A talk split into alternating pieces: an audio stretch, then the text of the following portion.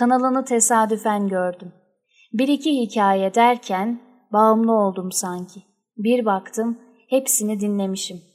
Kendi yaşadıklarımı anlatayım ben de. Seslendirirseniz mutlu olurum. Hem de yorumlarınızı çok merak ediyorum. Abla her şey iki sene önce başladı. Bizim köye gitmiştim yazın. Babaannemle dedemin yanında kalıyordum. Köyü çok seviyorum. Hiçbir yerde kendimi o kadar rahat, huzurlu hissedemiyorum. Neyse, lafı çok uzatmadan anlatayım. Bizim köye o sene işçiler geldi. Mevsimlik geliyorlardı. Hemen hemen her yaz gelirlerdi. Ama hep farklı işçiler geliyordu. O yazda geldiler. Gelenler çadırda kalıyorlardı. Bilirsiniz ya da görmüşsünüzdür. Çadırı kurdukları geniş bir meydan vardı. Bu gelenler orayı istemedi. Köyün biraz dışında, dışında dediysem evlerinden biraz uzakta kalacak şekilde başka yere kurmak istediler çadırı. Her zamanki yere kursalar sabah yürümek zorunda da kalmazlardı. Ama onlar uzak yeri seçtiler. Bir de tuhaf ve farklı olan başka şeyler de vardı. Kızıl saçlıydı hepsi, kadınlar yani. Üstelik kız çocuklarının kafası bile kızıldı. Çadırlarını kurdular ve çalışmaya başladılar. Epey kalabalıktı sayıları. Her yaştan insan vardı, bebek de vardı, büyük de vardı. Çocukların ayağında çoğunlukla ayakkabı bile olmazdı. Üzülürdüm gördükçe, içim sızlardı. Abla bir hafta böyle geçti. Ama köyde de bir gariplikler başladı.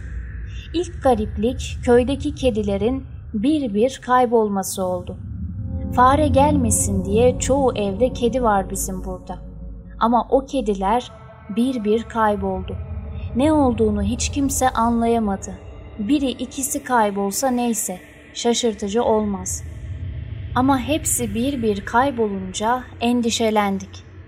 Neyse bir gün benim amcamın küçük oğlu da köydeydi. Altı yaşındaydı o zaman. Adı da Yiğit.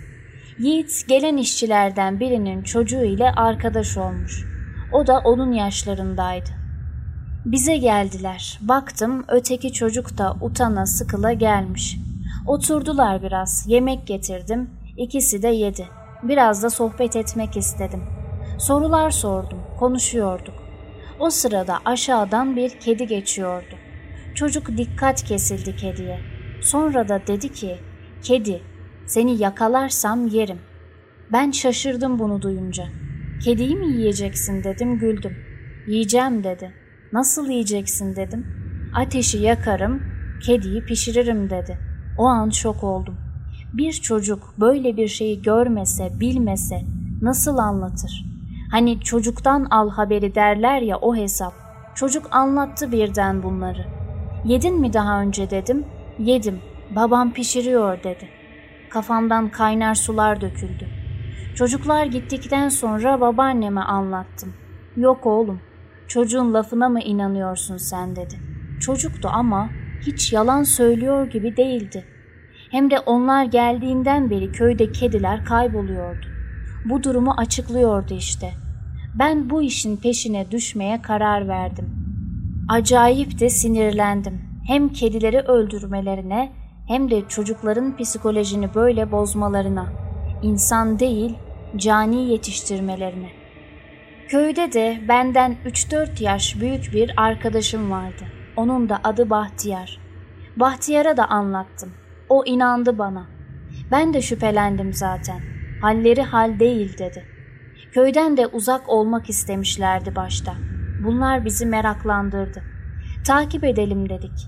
Eğer suçüstü yaparsak bir temiz dövelim. Sonra da kovalım gitsinler.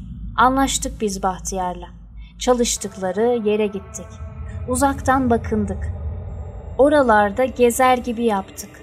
Gözümüz hep üstlerindeydi. Baktıkça da sinir olmaya başladım.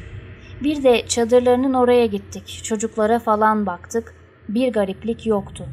Yani küçük çocukların bile saçlarını boyamaları, ayakkabısız bir şekilde koşturmaları dışında bir gariplik yoktu. Yani bir delil bulamadık. Nasıl sinirlendiysek işi gücü bıraktık, dedektif gibi peşlerine düştük anlayacağınız. Böyle bir süre takip ettik ama hiçbir şeye ulaşamadık. Sonra Bahtiyar dedi ki, bunlar bu işi gündüz yapacak değil ya, gece kimse görmeden yapıyorlardır dedi. Hak verdim ve o gece onları izlemeye karar verdik. Gece dediğim on falan. Köylü dokuz deyince uyur zaten. Gece on burada çok geç bir saat. Biz kararı verdik. Akşam yine buluşuruz deyip evlerimize döndük. Babaannemler soruyor tabii neredeydin ne yaptın diye. Gezdik diyorum anlatmıyorum bir şey. Akşam Bahtiyar geldi ben de tekrar dolaşacağız diye çıktım. Çadırların oraya gittik. Çok yaklaşamadık. Ateş yakmışlar, başında oturuyorlardı. Kalabalıklardı zaten. Biri görmese mutlaka biri görürdü. Yuvarlak şekilde dizilmişler, baş köşeye de yaşlı bir kadını oturtmuşlar. Yanan ateşle suratları az çok belli oluyor. O yaşlı kadının da tülbentinin altından saçları çıkmış. O da kızıl tabii. Saklandık kaya gibi bir şeyin arkasına, ara ara bakıp geri saklanıyoruz. İki saat bekledik, yatmak bilmediler. Bunlar bu saate kadar ne yapıyor, ne konuşuyor diye çok merak ettik. Nihayet onlar yattığında biraz zaman geçmesini bekleyip çadırlara yaklaştık. Ateşi söndürmüşlerdi ama belki bir delil bulabilirdik. Deri, kemik parçası gibi. Baktık etrafa bir şey yoktu. Fark etmemeleri için çok duramazdık zaten. Bahtiyar'a elimle hadi gidelim diye işaret yaptım. O da dur diyerek çadırın birini gösterdi. O çadırın bir kısmı açıktı. Havaya bakan kısmı yani. Oradan içeriye bakmak istiyordu. Ama kimin kaldığını bilmiyorduk. Adamların karısı çocuğu yatıyor buralarda. Bir yakalanırsak işler çok kötüye giderdi. Kendimizi kimseye anlatamazdık. Ben bunları düşünüyordum ama Bahtiyar çoktan çadıra doğru gitmeye başlamıştı. Mecbur takıldım peşine. Yaklaştı, kenardan bakmaya çalıştı. Ben de merak ettim. Bir de ben bakayım dedim. İçeride bir kişi vardı.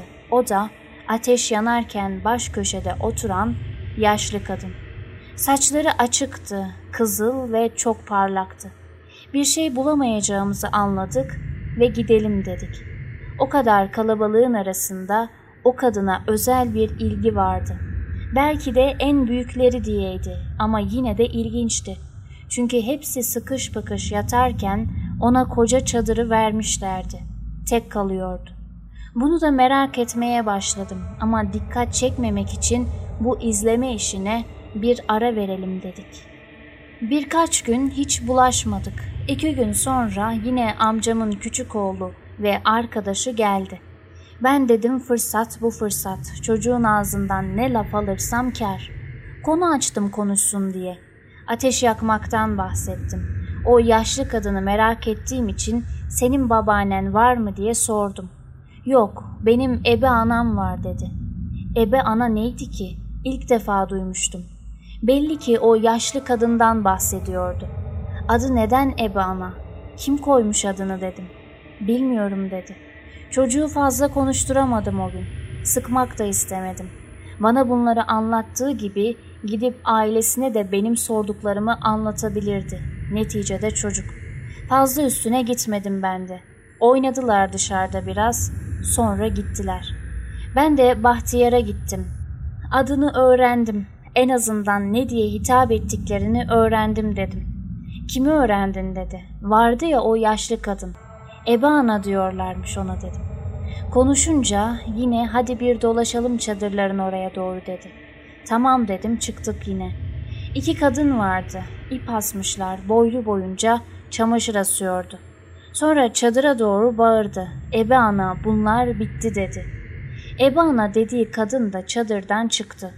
Gündüz vakti yakından görüyordum. Yaşlı ama heybetli bir kadındı. Suratı, duruşu ürkütüyordu insanı. Bize doğru bakınca da adımlarımızı hızlandırdık. Arkamızdan bağırdı Ebana. Çocuklar bekleyin dedi. Nefesimi tuttum o an ne diyecek diye. Gelin bakalım buraya dedi. Gittik yanına. Ne işiniz var sizin burada dedi. Bir an Bahtiyar öfkelendi. Kendi köyümüzde nerede gezeceğimizi size mi soracağız dedi. İstediğimiz yerden geçeriz dedi. Kadın da ciddiyetini hiç bozmadan onu demiyorum. Yolu tapulamadım. Ama gece vakti çadırlarda ne arıyordunuz onu soruyorum dedi. Bahtiyar dilini yuttu sanki. Bir şey diyemedi. Ben hele yüzüne bile bakamadım. Nasıl açıklayacağımı şaşırdım. Kadın da gidin hadi çabuk dedi. Arkamıza bile bakmadan hızlı hızlı uzaklaştık. Çok utandık. Orası tamam da beni şaşırtan şey kadın uyuyordu çadırda. Bizi nasıl görmüştü? Ama bu dedektifliğin sonunun geldiği kesindi. Artık unutmalıydık bu konuyu. Bir an önce gitsinler şu köyden diyordum hep. Onların kaldığı her dakika köye bir zarar geliyor diye düşünüyordum. Biz ne zaman ki bu işin peşini bıraktık, asıl o zaman kendimizi işin daha da içinde bulduk.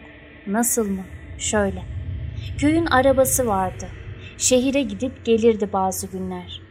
Annem Gil de bana bir şeyler yollamış köy arabasıyla. Telefon geldi. Git arabadan gönderdiklerimizi al dediler. Ama telefon geç geldiği için ben de mecbur geç çıktım.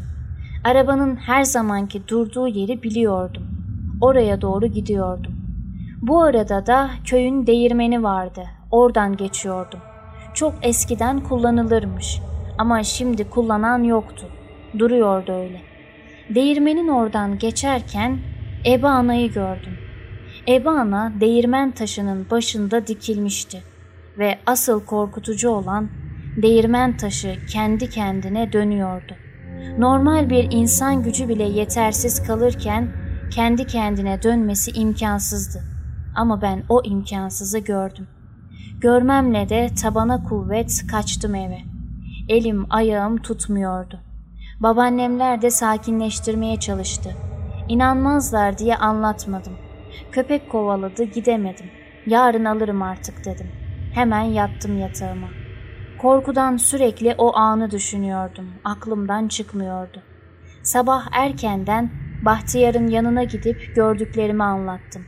Bahtiyar'ın en önemli özelliği bana inanan tek kişi olmasıydı. Bu konularda yalan söyleyeceğimi ya da şaka yapmayacağımı bilirdi. Şaşırdı ve çok korktu. Gel gidelim değirmene tekrar dedi. Yok bir daha gitmem asla dedim. Annengilin gönderdiklerini nasıl alacaksın o zaman dedi. Onları unutmuştum çoktan. Çaresiz tamam dedim. Çok korktuğum için ayaklarım geri geri gidiyordu. Değirmene geldik. Hiçbir anormal durum yoktu. Arabadan alacaklarımızı aldık, dönüşte yine değirmenin oradan geçiyorduk. Ben hiç bakmıyordum o tarafa. Bahtiyar da inadına daha dikkatli bakıyordu. Sonra birden bağırdı. Orada bir şey var diye. Ne var? Nerede dedim. Değirmen taşındaki kana bak dedi. Hakikaten kandı bu. Koştuk hemen bakmak için. Bir kedi ezilmiş taşın altında. Dünkü olanlarla bağlantı kurduk tabii. Ebe ana buradaydı. Dün değirmen taşı kendi kendine dönüyordu. Kedileri böyle öldürüyorlar o zaman. Bahtiyar bana döndü. Bunlar bir tarikat falan olmasın. Ayin mi yapıyorlar, büyü mü yapıyorlar? Ama var bir şey dedi. Bizde dürbün var. Akşam olunca onlar ateş yakacağı zaman gelip bir daha bakalım. Uzaktan izleyelim. Gördüğümüz kadar artık. Ama asla yaklaşmayalım dedi. Karanlıkta dürbünle nasıl göreceğiz dedim. Ateş yakılınca görürüz dedi. Ben de tamam dedim. Akşam olunca yine çıktık beraber. Soğuk terler akıyordu benden. Aynı kayanın oraya gittik. Bu sefer erken gelmiştik. Daha ateş yakılmamıştı. Bu yüzden dürbünle de bir şey göremiyorduk. Beklemeye başladık. Az sonra ateş yakıldı. Herkes çadırından çıkmaya başladı. Toplandılar yine. Ebe ana baş köşeye geçti. Fark ettim bu sefer. Ateşin üstünde bir şey pişirdiler. Onu da yediler. Sonra küçük bir kız çocuğu geçti ortaya. Sabit durdu. Ebe ana ayağa kalktı.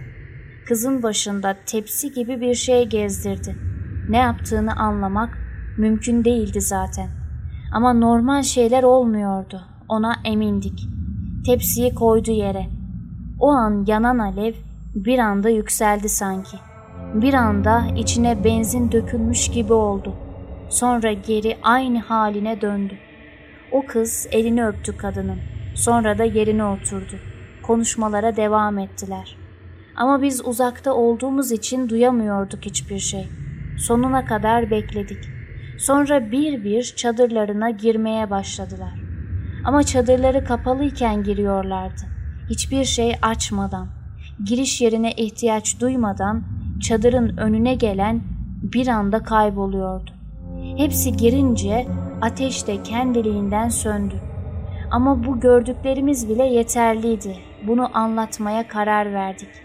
Eve döndüğümde hemen babaanneme, büyük babama anlattım. Bahtiyar da kendi ailesine anlattı. Ertesi günde birkaç kişiye daha anlattık. Olayın köyde yayılmasını ve bu insanların buradan kovulmasını istedik.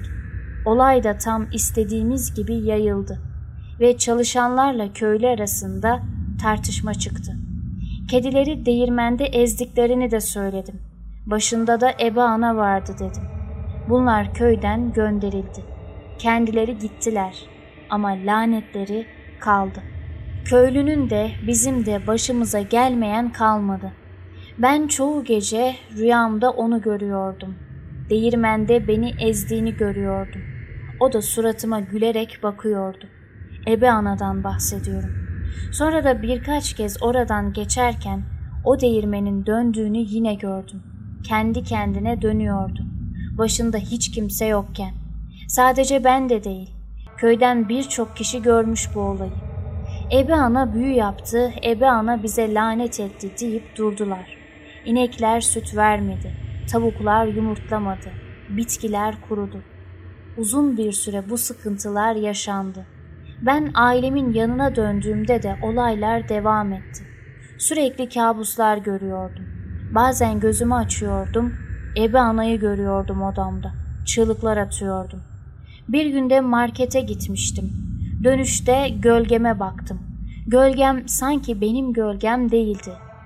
Yanımda kimse olmamasına rağmen benden bağımsız hareket ediyordu. Sonra da o gölge uzaklaştı, kayboldu. Sizin hareketsiz durup gölgenizin hareket ettiğini düşünün.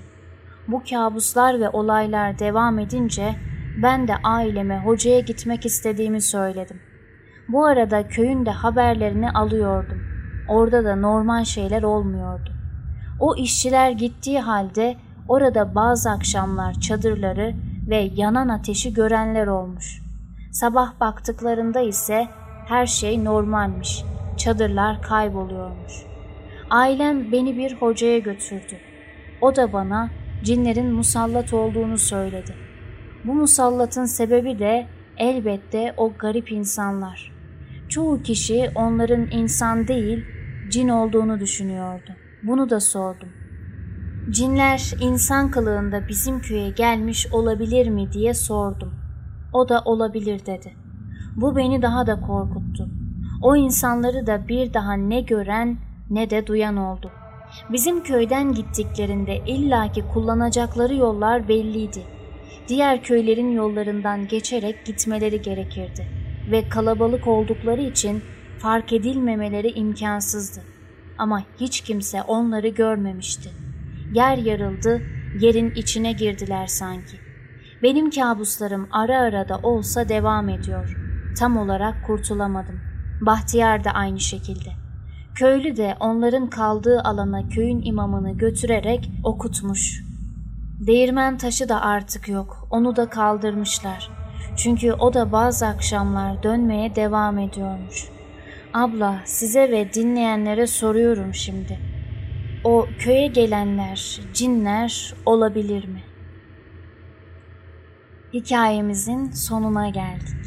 Şimdi bence o kişiler cin değildi. O ihtimal çok uzak. Normal kişiler olmayabilirler. Belki büyüyle, cinlerle uğraşan kişilerdi. Ama cin olduklarını düşünmek çok daha uzak bir ihtimal. Cinler insan kılığına girip köye gelse bile niye mevsimlik işçi olsunlar, sürekli çalışsınlar?